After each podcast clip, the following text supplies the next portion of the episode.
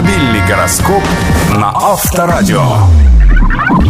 Овен, сегодня вы можете оказаться уж слишком подозрительным. Это может кого-нибудь обидеть, будьте осторожны.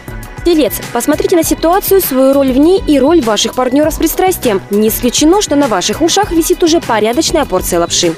Близнецы, ваша способность видеть и чувствовать то, что другие заметить не могут, сегодня усилится под влиянием Луны. Если что-то до сих пор и оставалось для вас загадкой, то нынче вы наверняка найдете ответ.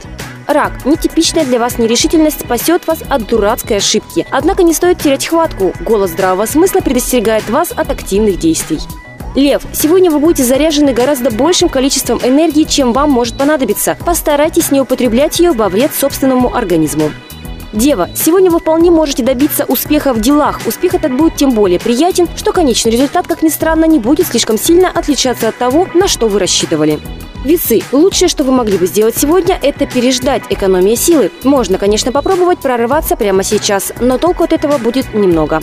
Скорпион, сегодня вы можете почувствовать острый голод по части восприятия прекрасного. Его лучше утолить сразу, ибо в запущенных формах он может принимать довольно неприятные формы.